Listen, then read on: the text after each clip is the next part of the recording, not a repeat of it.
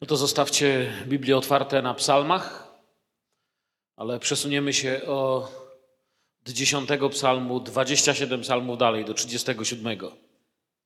Wiecie, ja mogę zrobić dwie rzeczy. Mogę tym, co mówię, was zaciekawić, albo mogę tym, co mówię, was zanudzić. Ale przemienić nas może tylko Duch Święty, jeśli to słowo nas dotknie. Jeśli to słowo będziemy się starali usłyszeć, nie patrząc na narzędzie, którym mogę być ja, innym razem ty, jeszcze innym razem, czy tak jak dzisiaj chór, ale na nadawcę tego słowa, który w tobie, w adresacie tego słowa ma obieg miłości i chce, abyśmy się zmieniali na podobieństwo Pana Jezusa. Chciałbym, byśmy przeszli, jak powiedziałem dzisiaj, do Psalmu 37. To jest wielka lekcja, zresztą przez Żydów jest nazywany psalmem pouczającym, a przez teologów psalmem dydaktycznym, jak wolicie. Krótko mówiąc, jest to psalm, z którego Bóg chce nas czegoś nauczyć. Dostajemy tutaj radę od Pana. I kiedy Bóg nam coś radzi, to dla nas jest dobrze, żebyśmy tego po, posłuchali. I to jest taki psalm, który zachęca, aby trwać w pokucie, nawróceniu i ufności wobec Boga. Oczywiście z wiadomych przyczyn nie jestem w stanie na czwartkowym nauczaniu przelecieć wszystkich wersetów tego psalmu. To jest duży psalm. Mam na myśli wystarczająco duży, żebym się nie zmieścił w tym krótkim czasie, który mam, dlatego będę chciał tylko kilka wersetów z niego. Gwoli wstępu powiem może jeszcze w ten sposób. Psalm 37 nie jest jakimś, wiecie, oddzielnym tekstem, który nie wiadomo skąd się wziął. Jest kontynuacją psalmu 36. To jest właściwie jedna całość. Dzisiaj, kiedy korzystałem z pewnego hebrajskiego komentarza, to Chociaż to się wie, to tak właśnie zwróciło moją uwagę, że po prostu jest psalm 36, on się kończy, zaczyna się to, co my nazywamy psalmem 37. Nikomu tu nie muszę tłumaczyć, że kiedy Duch Święty natchnął to słowo i włożył je w serca wszystkich poszczególnych autorów różnych ksiąg, w tymi psalmisty, to Duch Święty nie powiedział, a teraz napisz psalm 37 i będziemy, będziemy mieć teraz psalm 37. To, to jest całkiem świeża sprawa, jeśli chodzi o ponumerowanie. A więc 37 jest następstwem 36 i tam mamy, jeśli nie wiem, czy pamiętacie, jeśli ktoś ma bardzo dobrą pamięć, nie wiem, ilu tutaj takich jest ludzi, ale z 36 psalmu mieliśmy kiedyś cały czwartek temu poświęcony. Bardzo takie głębokie studium tamtego psalmu starałem się zrobić. Sednem tego psalmu było, nie wiem, czy tak jak mówię, pamiętacie czy nie, ale był tam opisany grzech i grzesznik. Tam był, to jest ten psalm, który mówi, że grzech jest doradcą grzesznika.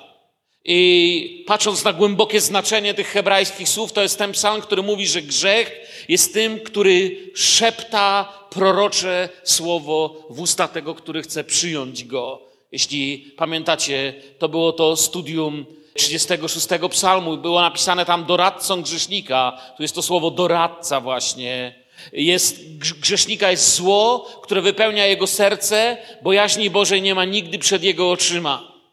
Znowu tutaj, jeśli pamiętacie celowo, robię ten wstęp, zło, tutaj mamy to hebrajskie słowo awon, jeśli kojarzycie tam ten wykład. Ono, słowo awon oznacza esencję tego, czym jest grzech.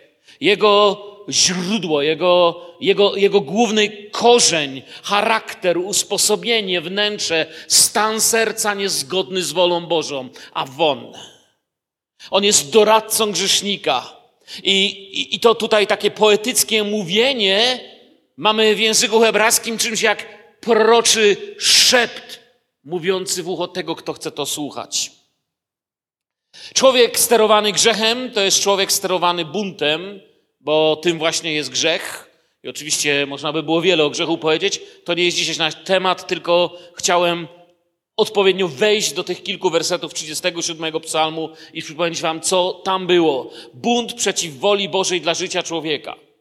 I dalej tekst, tak jak mówię, y, tutaj numerując tekst hebrajski, wpisano psalm 37, dalej tekst tego, co nazywamy psalm 37, przechodzi do pouczenia tego, który zrezygnował właśnie z tej relacji z grzechem, który zrezygnował z tego trwania w grzechu i przeszedł na stronę Boga, ale Bóg uważa, że pomimo, że ktoś jest po stronie Jego, pomimo, że ktoś go pokochał, powiedzielibyśmy współcześnie takim słowem używamy, nawrócił się, to jest ciągle w niebezpieczeństwie. Posłuchajmy, może jeżeli macie swoje Biblię, otwórzcie, nie wiem z jakiego tłumaczenia korzystacie. Ja sobie przepisałem dzisiaj tekst tutaj, bardzo takie ciekawe tłumaczenie Stanisława Łacha. To jest bardzo dobrze zrobione z języka hebrajskiego tłumaczenie. Bardzo lubię pierwszych dziewięć wersetów, może 37 psalmu. Jeżeli macie swoje Biblię, możecie otworzyć. To jest ciekawe porównanie, jak ktoś nie ma, ja nie wiem, mam swoją. To jest najnowszy przekład, jeśli nie będzie przeszkadzać. 37 psalm, od pierwszego do dziewiątego wersetu. Nie oburzaj się na złoczyńców, nie zazdrość niegodziwcom, bo uschną szybko jak trawa i zwiędną jak zielona murawa. Zaufaj Jahwe i postępuj dobrze, mieszkaj w ziemi i dochowaj wierności. Miej w Jahwe Twe upodobanie, On Ci tego użyczy, czego pragnie Twe serce. Powiesz Jahwe Twój los, zaufaj Mu, a On wszystko sprawi. I ukaże jak światło Twą sprawiedliwość, a Twoją słuszność jak jasność południa. Bądź milczący przed Jahwe i ufaj Mu. Nie gniewaj się na tego, któremu się szczęści, na człowieka, który knuje zasadzki. Zaprzestań się gniewać i zaniechaj zapalczywości. Nie złość się, gdyż to prowadzi do złego.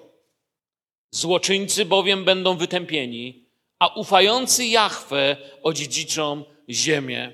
Jak myślę do dziewiątego wersetu i tak prawdopodobnie nie jestem w stanie w tym czasie, który tutaj mam, posunąć się nigdzie dalej. Powiem coś, co wszyscy zauważyliście. Psalm 37 zaczyna się z zakazem, znaczy zaczyna się od tego, czego nie robić, ale też pokazuje, co robić. I ja myślę, że to jest jasne, jeśli chodzi o nasze naśladowanie Pana Jezusa, o bycie uczniami, dlatego że zawsze znajdziemy się w miejscu takiego wyboru. Właściwie każdy dzień jest dniem wyboru, co robić według Słowa Bożego i czego według Słowa Bożego nie robić. To jest normalne. I widzicie, tutaj mamy ufność Panu. Ufność Panu to nie jest nastrój na nabożeństwie. Ufność Panu to jest konkretny wybór wiary, to jest konkretny wybór każdego dnia. Decyduję się ufać Panu. Postanowiłem iść za Jezusem. To jest reakcja na ludzkie działania wokół, na to, co krzyczy świat, na to, co mówi Bóg, na to, co żąda świat i na to, czego wymaga Bóg. Ufność Panu jest reakcją na to wszystko, rezygnacją z przyjętych na tym świecie zachowań. I nie będziemy mogli skorzystać z tego, czego uczy Jezus. I to jest powód, dlaczego czasami w kościele po wielu latach ludzie są gdzieś bardzo płytko. Nie będziemy mogli skorzystać z Bożej nauki, jeśli zwyczajnie nie będziemy robić tego, co On mówi, byśmy robili. Wiecie, jest takie niebezpieczeństwo w naszych czasach, że napełniamy się troszeczkę intelektem i sztuką. To znaczy, nauczyliśmy się słuchać bardzo dużo wykładów i nasze strony internetowe i nocesy aż trzeszczą od tych wykładów i nauczyliśmy się to robić pięknie. Ale Bóg mówi, chce, abyś na to zareagował. Chce, żebyś za tym poszedł, żebyś działał. I oto lekcje tego psalmu. Nie rób czegoś, co nie działa przed Bogiem a może cię zniszczyć, może zniszczyć człowieka. Zrób coś, co możesz Panu zamienić w skuteczne bycie uczniem Pana Jezusa. To jest lekcja, którą odebrałem. Wejdźmy do wersetów, żeby dokładniej to zobaczyć. Werset od pierwszego do drugiego. Nie gniewaj się na niegodziwych, nie zazdrość tym, którzy czyhają nieprawość, bo uschną szybko jak trawa i zwiędną jak zielona murawa. Pierwsze dwa wersety. Psalm ten zwraca się do ludzi, których gniewa rzeczywistość. Gniewa was rzeczywistość? Mnie gniewa, a was? Przyznajcie się, jesteście obojętni wobec tego, co się dzieje? Ja nie jestem obojętny. Ja szczerze mówiąc, nawet już unikam wiadomości, bo jak wiele razy tu już powiedziałem, dzisiaj już nie istnieje coś takiego jak wiadomości. Dzisiaj istnieją tylko złe wiadomości. Po prostu gniewa mnie niesprawiedliwość tego świata i myślę, że Bóg to widzi. Bóg widzi wielu takich i wiecie, to, że mnie gniewa niesprawiedliwość tego świata wcale nie sprawia, że jestem kimś prawym i wcale nie robi wrażenia na Panu Bogu. I o tym jest też ten psalm. Psalm ten kieruje się właśnie do ludzi, których gniewa rzeczywistość, ich gniew płonie na zło i niesprawiedliwość wokół, i Bóg to widzi i mówi: Ja chcę coś powiedzieć na ten temat. I my może myślimy, Panie, podoba Ci się, że mi się nie podoba ten świat. W ogóle wiesz, grzesznicy, tacy. Poczekaj, Bóg mówi. Poczekaj, chcę Cię pouczyć. Chcę zająć głos w tej sprawie. Niegodziwi i złoczyńcy, tutaj gdybyśmy patrzyli na te głębokie hebrajskie znaczenia, są tymi, którzy nie uznają Bożego prawa. I uważają, że sami sobie wystarczą ze swoją sprawiedliwością. Czyli ludzie, którzy nie uznają, co mówi Bóg i którzy uznają, że sobie wystarczą. Są tu opisani jako źli ludzie, i znowu wiecie, gdy czytamy ten hebrajski tekst, on, on, on więcej mówi czasami niż my widzimy. To nie są tylko zwykli źli ludzie, tacy no zwykli nie gniewaj się na niegodziwych. To nie są tacy niegodziwcy zwykli. Albo tych, co czynią nieprawość. To nie są tacy zwykli, co czynią nieprawość. Tutaj te słowa są w dużo głębszy, głębszą esencję mają. To są opisani ludzie źli, którzy czynią innych złymi. Nie są bierni w tym, że są źli, są aktywni w tym, że są źli. Promują zło, polecają zło, namawiają do zła, uwielbiają zło i to gniewa Bożego człowieka. I Bóg w tej sprawie zajmuje głos. Chcą czynić sobie naśladowców, roznoszą zło po ziemi, innymi słowami. I to jest, myślę, bardzo aktualny rodzaj zła dzisiaj. Dzisiaj często ludzi nie zadowala to, że są źli, zdeprawowani, zboczeni. Oni chcą nie tylko, żebyś to tolerował, chcą, żebyś to robił. Chcą, żebyś to pochwalał i żebyś nic przeciwko temu nie mówił. To jest ten rodzaj zła. I dlatego Boży człowiek gniewa się.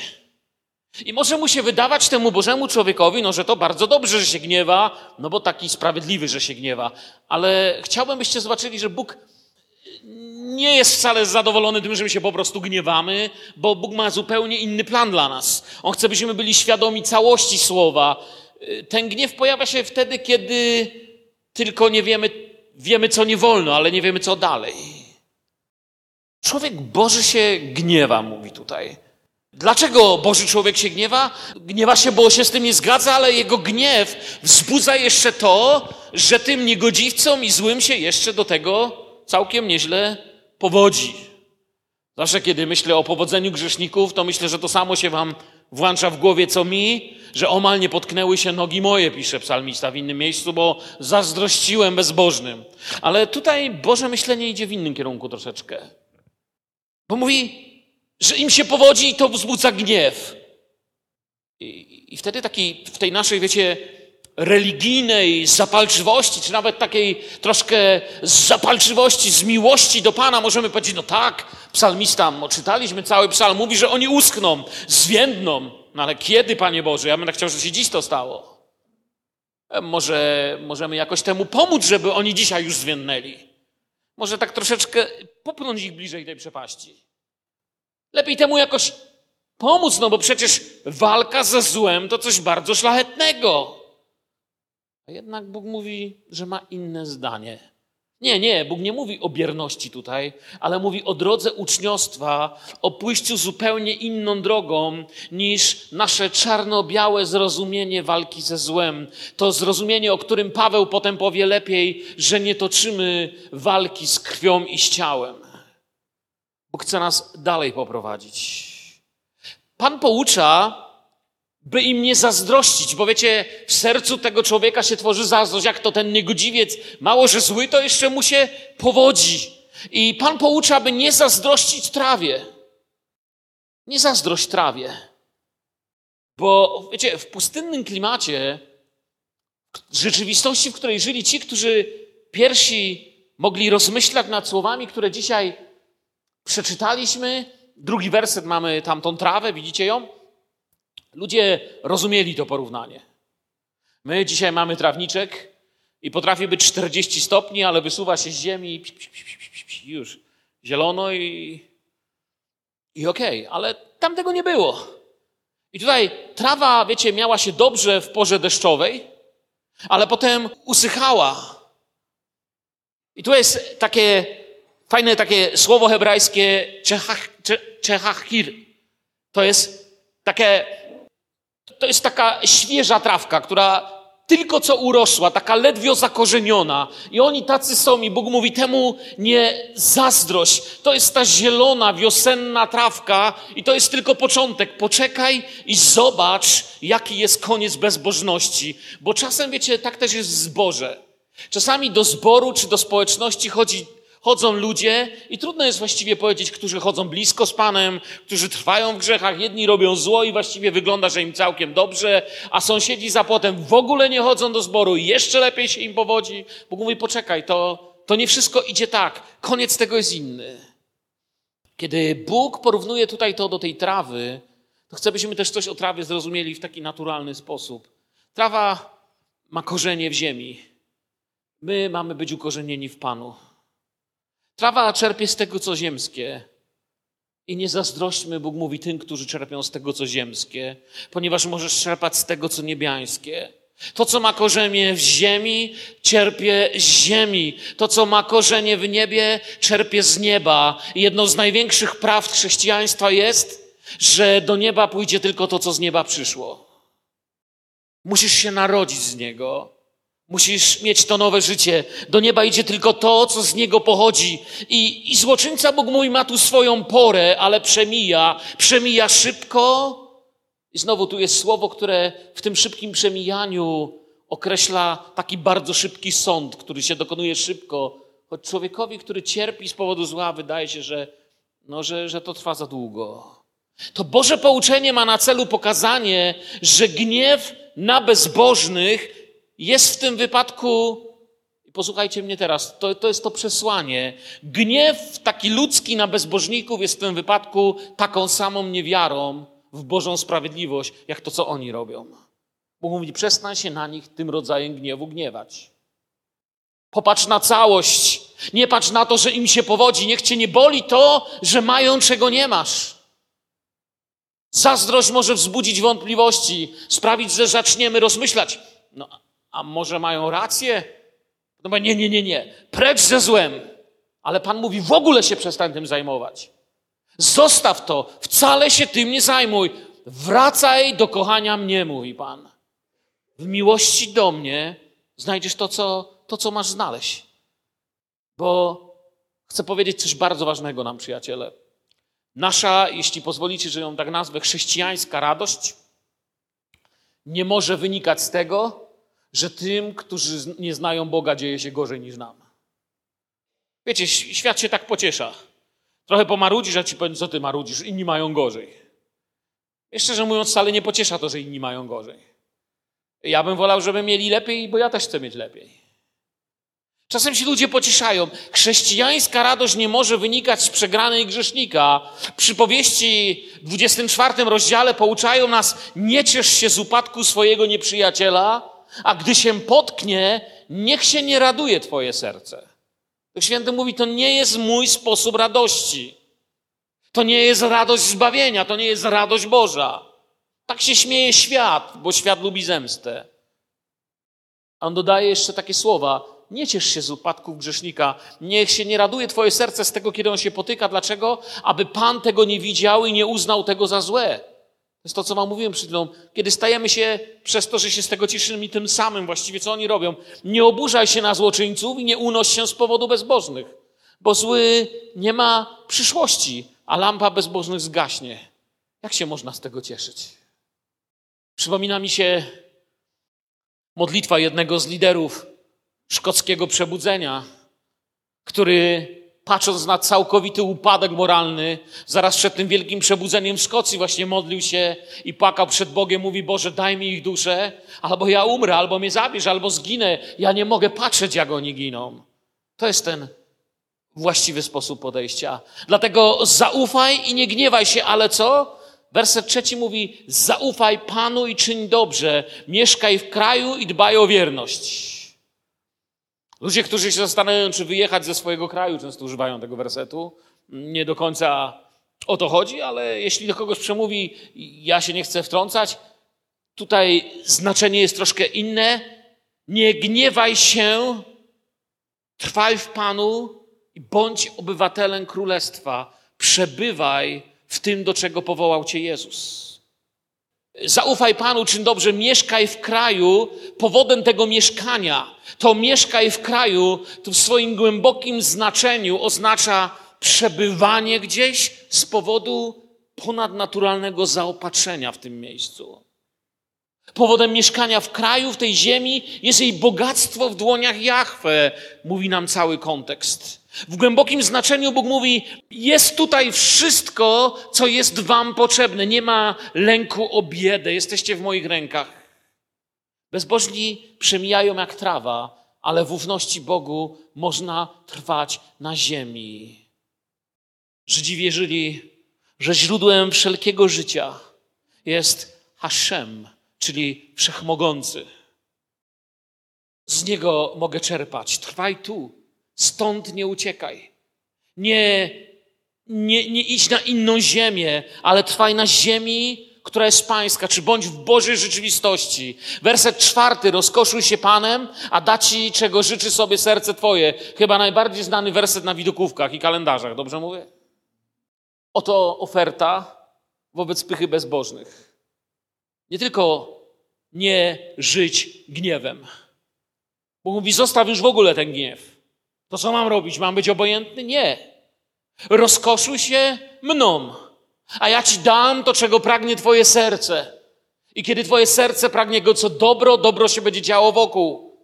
Przypowieści mówią inaczej, troszeczkę innymi słowami tą samą prawdę. Niech Twoje serce nie zazdrości grzesznikom, lecz niech zawsze zabiega o bojaźń Pana bo wtedy jest przed Tobą przyszłość i Twoja nadzieja nie zawiedzie. Pamiętacie, wcześniej czytaliśmy, że bezbożni nie mają przyszłości.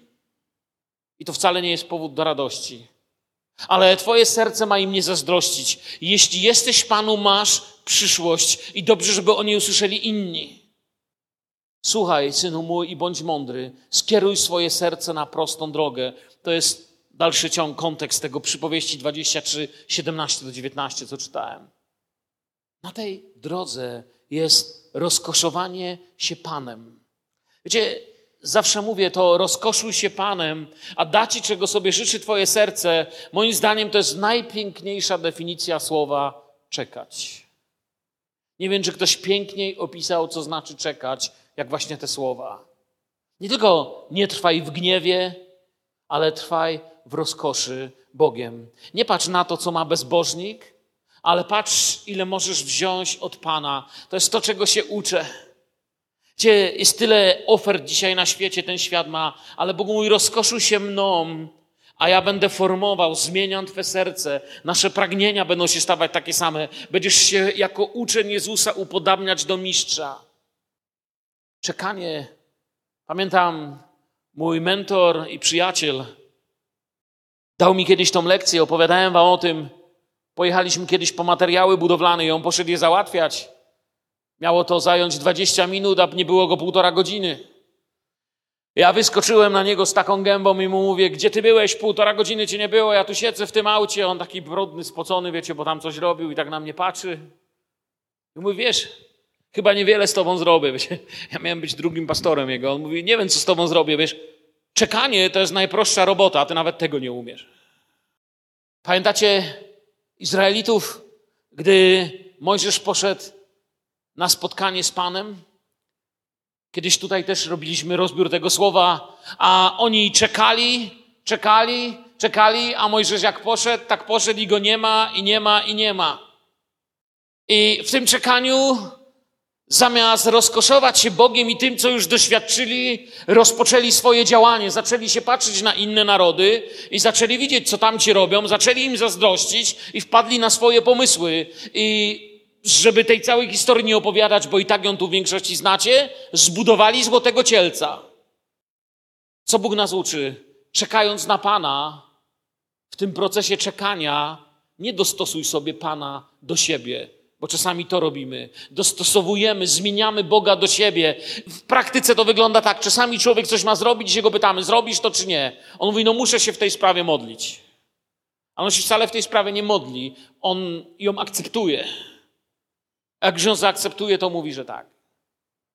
Czekając na Boga, nie wolno dostosować Boga do siebie. Rozkoszuj się Panem, On da w odpowiednim czasie to, co ma dać. My czasami czekając, próbujemy dostosować wolę Bożą do siebie, żeby się nam ta wola Boża zgadzała.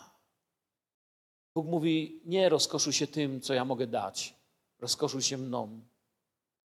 Wcale nie jest takie proste trwać w Bożej obecności. W czasie wiosennego postu, nie wiem, czy pamiętacie ten wykład o modlitwie. Karl, który tu siedzi, nauczał wtedy. Mówił o tym, że czasami nie wiemy, jak się modlić, bo się nie modlimy przy Słowie Bożym. Gdybyśmy wzięli Słowo Boże i zaczęli je czytać, to modlitwa z tego płynie sama i wtedy się możemy modlić tyle, ile jest kartek w Biblii. Tyle dni. Albo więcej. Natomiast kiedy się modlimy, często kiedy nie mamy już nic do powiedzenia, zaczynamy wymyślać. I tak zaczął wymyślać Izrael, zbudowali złotego cielca, dostosowali sobie to do siebie i czas był ich problemem ponieważ z powodu Bożego milczenia sami sobie zaczęli przygotowywać odpowiedź. I oto częsty powód naszego zaangażowania się w zgubne, głupie sprawy, które wyglądają pobożnie. Ale Pan Bóg chciał tylko, żebyśmy czekali, odpoczywali w Nim, rozkoszowali się Nim. Nie czekamy na Pana, sami sobie tworzymy świat Bożej woli. I tam bałwany zajmują miejsce Pana, tam łudzimy się, że biegniemy za Panem, ale budujemy własne wyobrażenie. Czas czekania był ich problemem czy jest moim, czy jest Twoim. Co więc robić w tym czekaniu? Rozkoszuj się Panem, czekaj, skup się na Nim, na tym, kim On jest, na tym, że Jego słowo nie zawodzi.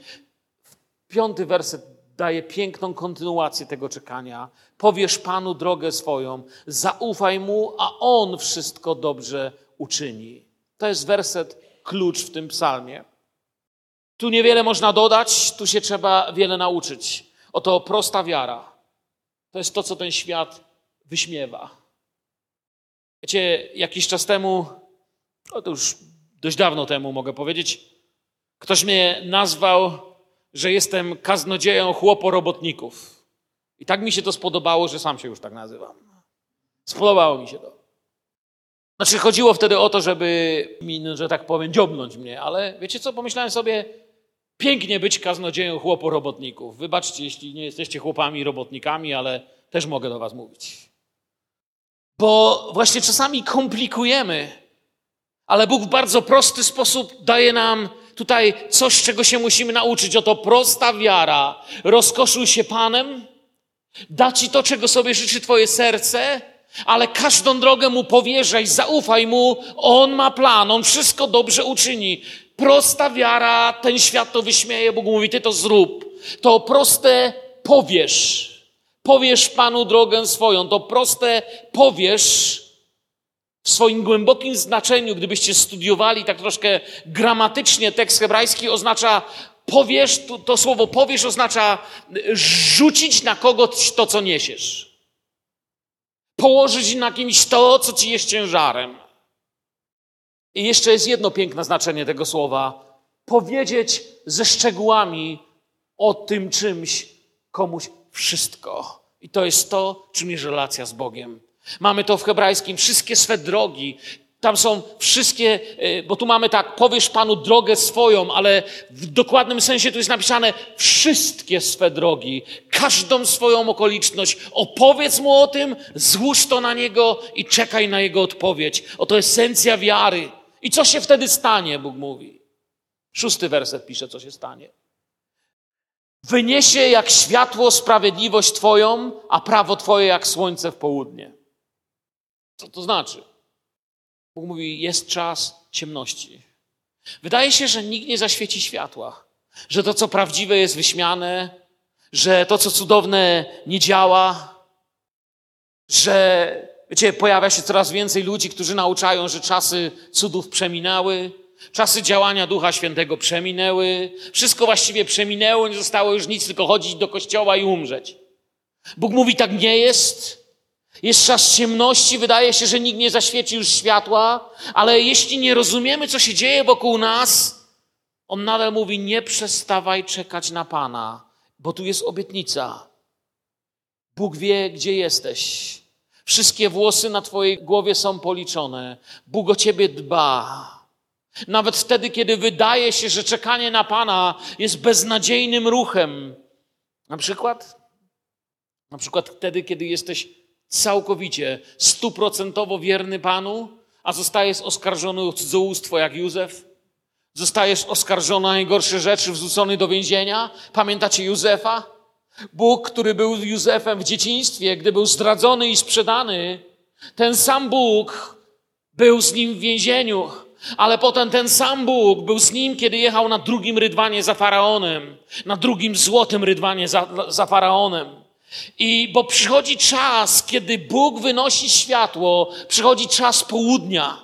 Myślę, że czasami zastanawiam, o co tu chodzi. Wyniesie jak światło sprawiedliwość Twoją, a prawo Twoje jak słońce południe. Światło, południe. Słowa klucze. Teraz, kiedy Józef był na drugim rydwanie po faraonie, tam Bóg był z nim. Tak Bóg jest z Tobą, kiedy świat się z ciebie śmieje, kiedy postępujesz uczciwie, decydujesz się nie kraść i tracisz pracę. Decydujesz się nie kłamać i tracisz. Decydujesz się nie wyśmiewać, nie iść z całym stadem i tracisz. Mówisz, będę się trzymał Pana. Co to jest to południe? Co to jest to światło? Piotr dodaje w swoim nauczaniu, ukuszcie się więc pod mocną ręką Bożą, aby was wywyższył czasu swego, wszelką swoją troskę złóżcie na Niego, gdyż On ma o was staranie. Mówimy o szóstym wersecie. Wyniesie światło. Światło jak południe. Bóg ma swój rozkład zajęć i plan dnia. Bóg zawsze wyniesie światło, nawet jeśli człowiekowi się stanie, zdaje, że to się nigdy nie stanie. Pamiętacie Jezusa? Herod myślał, że z Jezusem można postępować lekko i głupio. Jezus mu odpowiedział: Powiedzcie temu lisowi, robię swoje. Głoszę. Potem w innych wypowiedziach Jezus pokazał, że jest Boży plan, Boży zegar głoszę, powiem wszystko, co z nami mi ojciec, potem będę cierpiał, potem będzie czas ciemności, hańby, ale trzeciego dnia zmartwychwstanę. I taki jest mój zegar i tego nie mógł zmienić ani legion, ani Cezar, ani legiony Rzymu, ani Herod, ani żadna religia. Bóg nigdy się nie spóźnił, chociaż ludzie myśleli, że się spóźnił i mówili, Panie, gdybyś tutaj był. Ale on nigdy się nie spóźnił, ani nigdy nie przyszedł za wcześnie. Nigdy nie przyprowadził więcej ludzi, niż mógł nakarmić, ani mniej to śmierć i ciemność popełniają falstart, bo szczycą się, że zdobyły świat, ale za szybko się szczycą. Bóg mówi o świetle i o południu. Bóg wyniesie swoje prawo, jak słońce w południe. Słyszeliście kiedyś, żeby, albo powiem, zapytam inaczej. Ilu najważniejszych przywódców świata musiałoby się zebrać i ile armii za sobą postawić, żeby wystraszyć słońce, żeby musiało godzinę później być o 12. Ile armii trzeba do tego? Ile chcecie? I tak słońce o 12 będzie w tym miejscu, gdzie ma być. I to jest to, co Bóg tu mówi. Nieważne, jakie zło nastaje na Twoje życie, ja mam plan dla Twojego życia. Tym planem jest wieczność, Twoja ze mną. Moja miłość do Ciebie nie zawodzi. To, że jesteś w Dolinie Cienia, nie zmienia faktu, że jestem pasterzem Twoim, dobrym pasterzem. Kiedy przyjdzie dwunasta godzina, kiedy Boży dzień zaświta, to będziesz dokładnie w tym miejscu, gdzie masz być. Bóg się nigdy nie spóźni. Przychodzi dwunasta, słońce jest tam, gdzie ma być i nikt na ziemi tego nie zaczyna. I wiem jedno, moja godzina dwunasta jest zapisana w Bożym kalendarzu. I warto czekać i trwać na Pana. Bądźmy tylko na wyznaczonym przez Niego miejscu. I dochodząc do końca, siódmy werset jeszcze. Już powoli mój czas mija. Zdaj się w milczeniu na Pana i służ w nim nadzieję. Nie gniewaj się na tego, któremu się szczęści, na człowieka, który knuje złe zamiary. Bardzo chciałem dojść do tego wersetu. Zdaj się w milczeniu na Pana. Widzicie, ile Psalm 37 ma ważnych wersetów, które gdzieś wewnątrz nas żyją i dodają nam siły? Nie wiem, kto jest autorem takiego powiedzenia, ale jest takie sławne powiedzenie, że tylko ktoś, kto bardzo Cię kocha, słyszy Cię wtedy, gdy milczysz. Innymi słowami, kiedy kogoś bardzo kochamy, to jego milczenie też do nas mówi. Najdoskonalsze milczenie przed Panem widzę tu w takim wersecie, bo Biblia mówi więcej o milczeniu. Przeczytałem przed chwilą: Zdaj się w milczeniu na Pana. Gdzie mogę znaleźć wzór tego milczenia? Wzór tego milczenia znajduję w księdze Izajasza. Znęcano się nad nim, lecz on znosił to w pokorze i nie otworzył swoich ust, jak jagnie na rzeź prowadzone. Jak owca przed tymi, którzy ją strzygą, zamilkł i nie otworzył swoich ust. Czemu nic nie mówisz? Czy nie wiesz, że mam moc cię uwolnić albo zabić? Nie miałbyś żadnej władzy, gdyby ci nie była dana. Z tego samego miejsca, gdzie o dwunastej wyznaczone ma słońce miejsce, z góry od Boga. Nie miałbyś. Powiem Wam, to są takie miejsca, gdzie jako kaznodzieja dochodzę i uczę czegoś, czego sam się uczę. Namawiam nas do czegoś, co sam niedoskonale próbuję czynić. To jest to miejsce krzyża, gdzie nie moja, lecz Twoja wola niech się dzieje, gdzie ciągle, wiecie, nie potrafię milczeć. Kiedy mi źle, to strasznie dobrze umie narzekać, a wy? Zdaj się w milczeniu, bądź milczący. Myślę sobie, kiedy pisałem te słowa, myślę sobie, Panie, jak ja tego nie potrafię, pomóż mi milczeć i iść Twoje ślady w tym miejscu. Pomóż mi milczeć milczeniem, które jest wiarą w to, co Ty przygotowałeś. To nie jest milczenie poddania się, to jest milczenie wiary.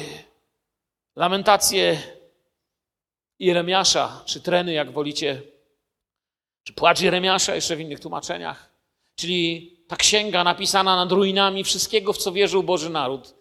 Mówi w trzecim wersecie, 20, w trzecim rozdziale 26 werset, że dobrze jest czekać w milczeniu na zbawienie Pana.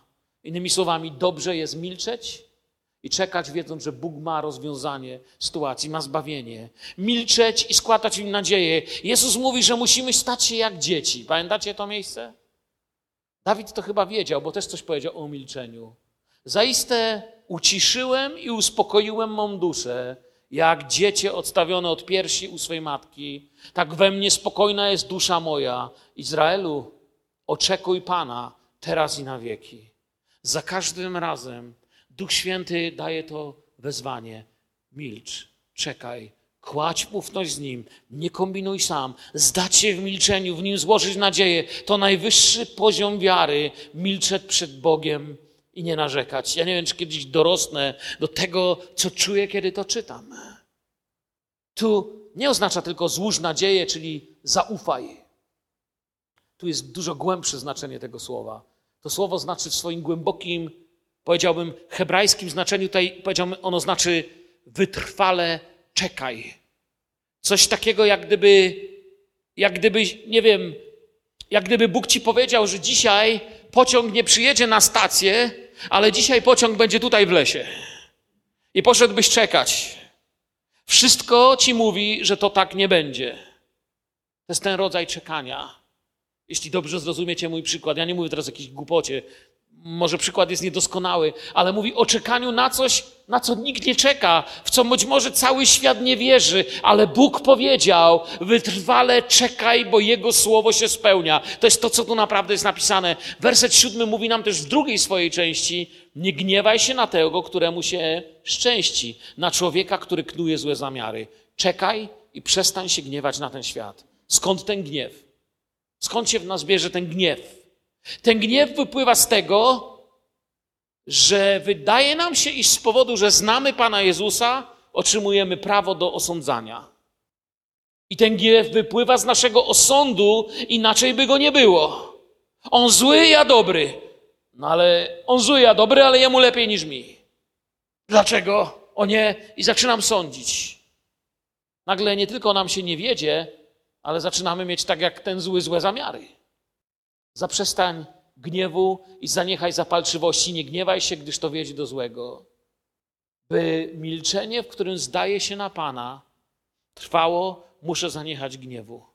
Upraszczając dzisiejsze przesłanie, wyciszyć się przed Jezusem, nie rozrabiać, nie wojować. Bóg ma dla ciebie cud w Twojej chorobie, Bóg ma dla ciebie cud w Twoim nieszczęściu, Bóg ma dla ciebie cud w swoim smutku, bo w gniewie, nawet słusznym, nie wiem, czy Wam się to zdarzyło. Ja nawet w słusznym gniewie, tak w gruncie rzeczy mając rację, powiedziałem nieraz słowa, za które musiałem mówić przepraszam i przestawałem mieć rację. Zdarzało się coś takiego? Mówiłem przepraszam, a, ale w gruncie, no miałem rację, ale przestawałem ją przez gniew mieć. Oto droga do złego. Ta droga wiedzie do złego, Bóg mówi. Innymi słowami, nie jest to droga, którą jest Jezus. Jezus jest drogą, prawdą i życiem. Drogą do dobrego. Bo niegodziwcy będą wytępieni, ci zaś, którzy składają nadzieję w Panu, odziedziczą ziemię. Słowa odziedziczą ziemię znamy z kazania na górze. Znamy z tego, jak Jezus namawiał do duchowego ubóstwa, czyli zależności od Boga, do ciszy w modlitwie, do tego, by być rzeczywiście dziedzicem królestwa. Gdy mówimy czasem, stań szczerze przed Panem, bo takie wezwanie by mi się cisnęło na usta dzisiaj, to nie do końca to jest to, co chcemy powiedzieć. Nie da się stanąć przed Panem nieszczerze. Bóg zawsze nas zna takimi, jakimi jesteśmy, ale da się być nieszczerym ze sobą samym. Bo Bogu nie wmówimy, że jesteśmy czymś innym niż jesteśmy. Stań szczerze przed Panem, gdybym powiedział, to, to jest prośba o cud. Boże, pokaż mi mnie takim, jakim Ty mnie widzisz, a nie jakim mi się wydaje, że jestem.